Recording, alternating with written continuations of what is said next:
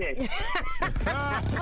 Welcome to Yes, Honey. Yes, honey. A podcast celebrating people who are healthy, happy, and whole. Thank you for every single day that you give us an inspirational word. Yes, honey. It's inspiration in a word. And now here's your host, J D, the diva. No one can do that Yes, Honey like you. Do it, do it, J D. Yes, honey. Woo! Y'all gotta clap.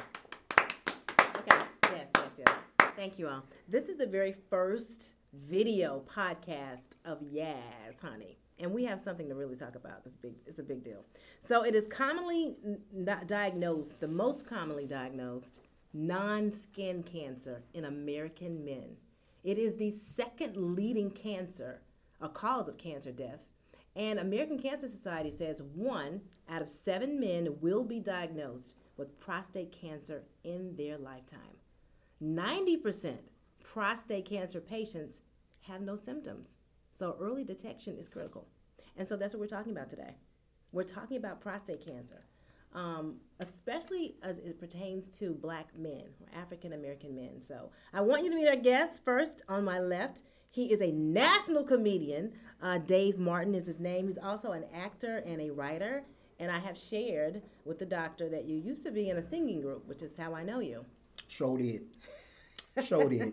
Used to be in a singing group called and Debonair. That's right. Debonair. We go way back. We go back. We go back. We do now. go way back. And he is also a prostate cancer survivor. Yeah. I don't like to use that word. Warrior.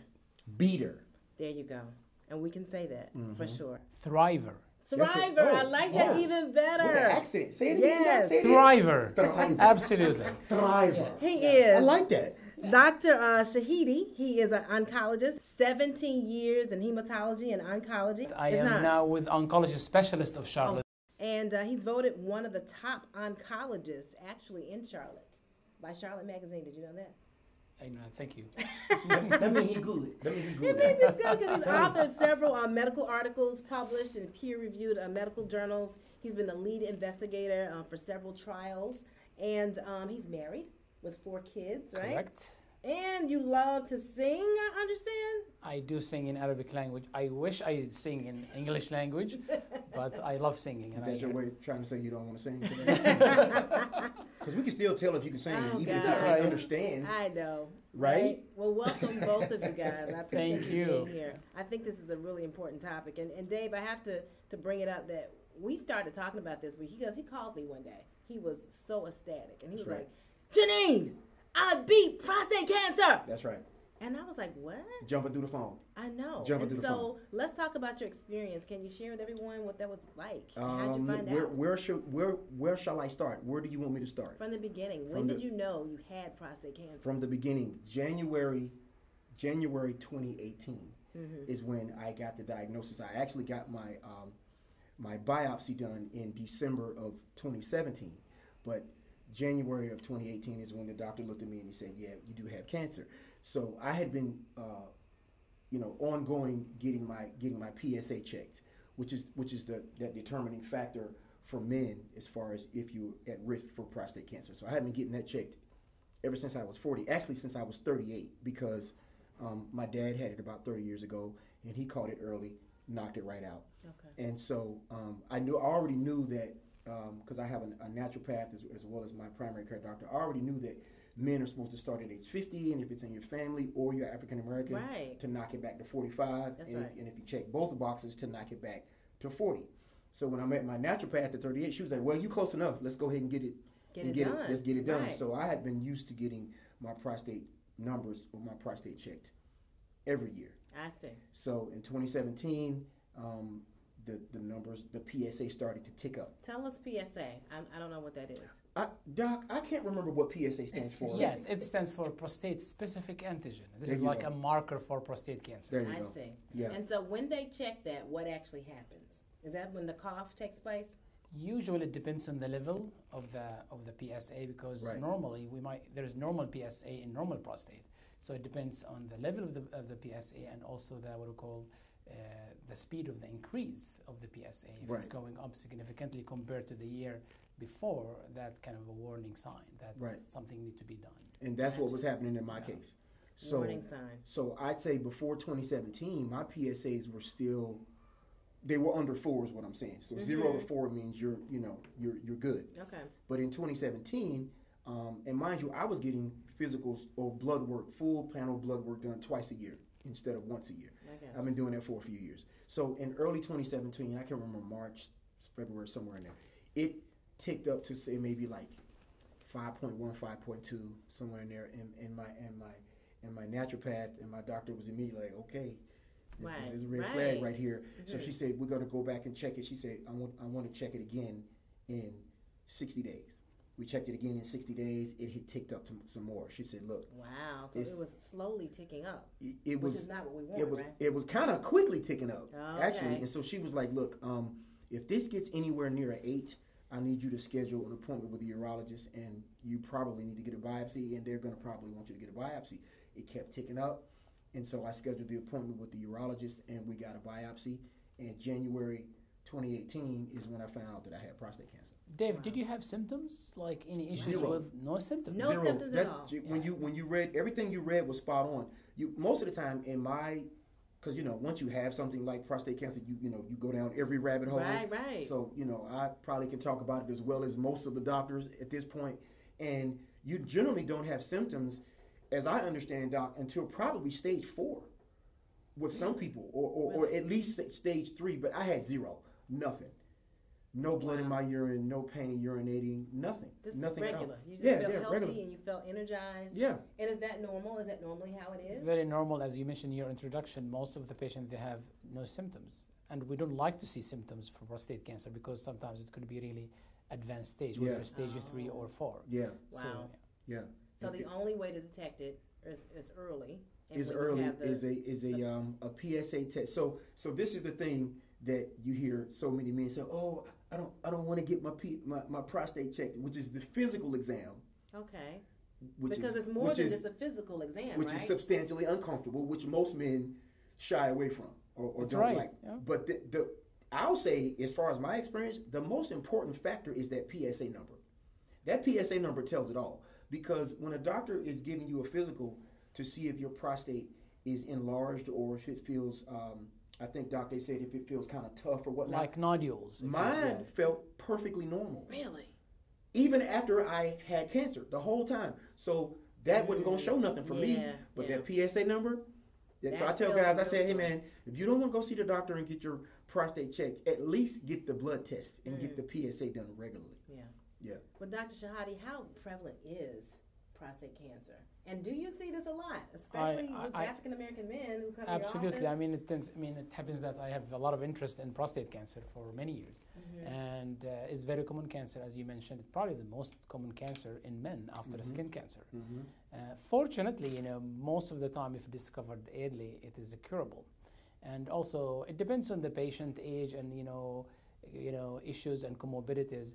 I mean, patients who are a little bit older, sometimes the P S A can be like a double-edged sword because sometimes we overreact to increase in P S A in certain mm. patients. But for Dave's story, he's a young guy and with the family history, I think it's very relevant.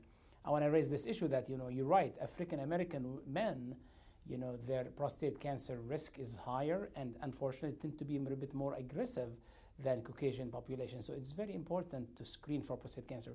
And if you remember, ten years ago, there was a huge controversy about the age of screening for prostate cancer, even to the degree that like a major organization in the United States called Task Force for Screening, mm-hmm. they actually recommended against P S A screening for men. And that, yeah. it created a lot of roar, you know, and a lot of controversy, but mm-hmm. recently they kind of changed it. So it's kind of individual decision between patient and doctor, but if you have you know, history of prostate cancer, and specifically from African Amer African uh, American origin or mm-hmm. ethnicity, we we you know we, we like to do screening at the age of forty. Yeah. So for yeah for David, I think he did the right thing, you know, with with his history. What kinds of conversations though do you have to have with these men who are shying away from getting tested? Like, what is the what is the selling point? How do you say? You need to do this because you could be at risk of having prostate cancer. What's that conversation like? I mean, that's good dis discussion because usually as oncologists, we see these patients a bit later, but that discussion usually happens between the urologist and, and the patient or the primary care and the patient. we tell patients, you know, the best thing to cure cancer if it's discovered in the earliest stages, because the cancer word for patient is like, it's like death, you know, it's very concerning. Yeah. So we tell them, if you discover the cancer, even any kind of cancer, particular prostate cancer, stage one, two, mm-hmm. the vast majority of the time is, is, is, is treated and cured, you know, effectively. And the best thing is to treat the patient with the minimum side effects, and probably we're going to talk about the treatment, et cetera. Yeah, we mm-hmm. are. I want to talk about how mm-hmm. prevalent it is, though, because I was talking to someone, and um, my understanding was for African American women, when you talk about fibroid tumors, and we're going to be talking mm-hmm. about that soon, um, this is equivalent to that for men?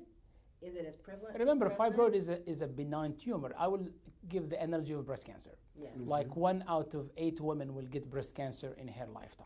Okay. Like twelve, twelve percent. Mm-hmm. uh, like for men, it's about fourteen, fifteen percent risk of having prostate cancer in their lifetime. So it's about one hundred eighty thousand cases of prostate cancer diagnosed in the United States. And for, to put the numbers in perspective, twenty-five to probably to thirty thousand men in the United States will die from prostate cancer. So it is a substantial number of yeah. patients. Get yeah. it checked early, early, early. Yes, that's yes. why I'm here. That's why I'm here to run around my mouth. Get it yeah, checked. Yeah, and do yeah. most know it? Like, could you have it and just not know it? Yeah, it's, it's that's true. That's yeah. true. I had it and didn't know it until they until they came back with the results from the biopsy. Yeah, you so can have it and not know it. Symptoms important. You know, family history is extremely important. Yeah. And there is a link between, like, I mean, this is a huge topic. You know, between family history of, of breast cancer and prostate cancer, especially mm-hmm. in, in, in men. You know, there's certain mutation that can increase risk of breast cancer in women, but if you find that the mutation like B R C A one, B R C A two in, in men, it can increase the risk of uh, prostate cancer substantially. Wow. So it's very important to know the family history. Yeah. Get checked, bottom line. So you had treatment. So what was the next step? You found out you had it. So I found out, I found out that I, so this is then the same visit, you know, I'm sitting there with the, with the doctor, and um, he, he said, well, you know, we can, we can get you in right away for, uh, for a prostatectomy. And I said, am I saying that right, Doc? Prostatectomy, yes. Prostatectomy, yeah, it's, it's hard. Anything ectomy. It's, like it's, it's, the, it's the removal of the prostate, uh, right. ladies and gentlemen, that's what it is.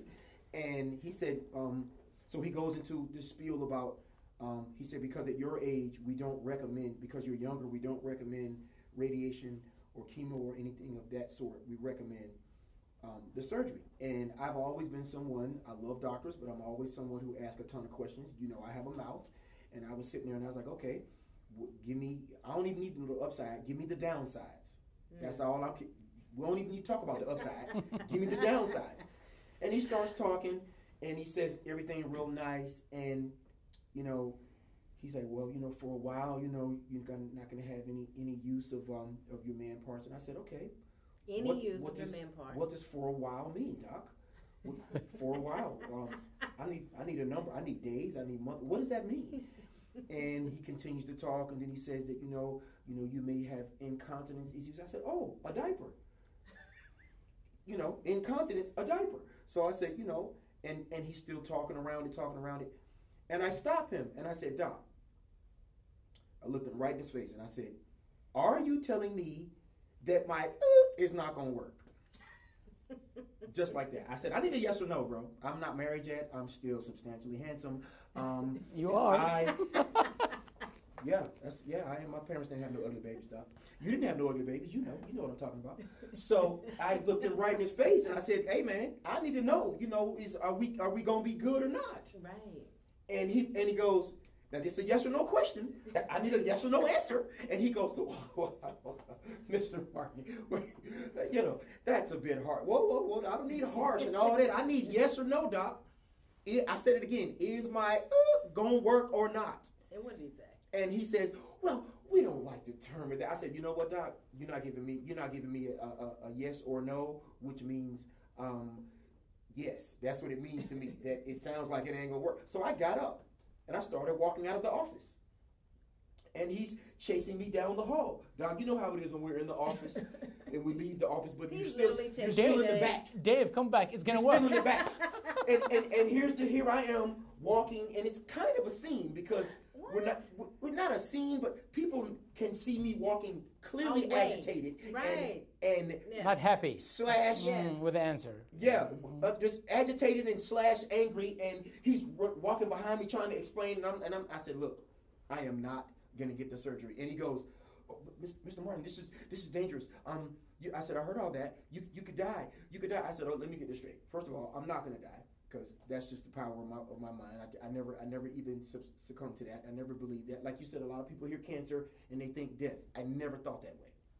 You know, that's a whole nother video show right there. It is, absolutely. About the power of the mind. But anyway, I was like, I'm not going to die. My mama's not going to bury me. I'm going to bury my mama the way it's supposed to go. And I was like, and I'm um, not having the surgery. I'm not having the surgery. And then, and I said, and you telling me if I have the surgery, that it's a very good chance that my junk ain't going to work, which means that's dead. They the same to me. Dead or dead. Same. Oh same, same. Same, same. Oh I need God. to I need to find a wife. How is that gonna work? How's that gonna work, Janine? All right. All right. Babe, I mean, listen. I'm really feeling you, and I'm gonna bring my toothbrush and over tonight. I know and we we're making light of it. We're making it's funny right. how you're telling it, but I'm sure that is a fear for most men. It was it was how, a serious thing. Obviously, it's it's a real thing, and so how do you escape that? How do you how do you provide optimism?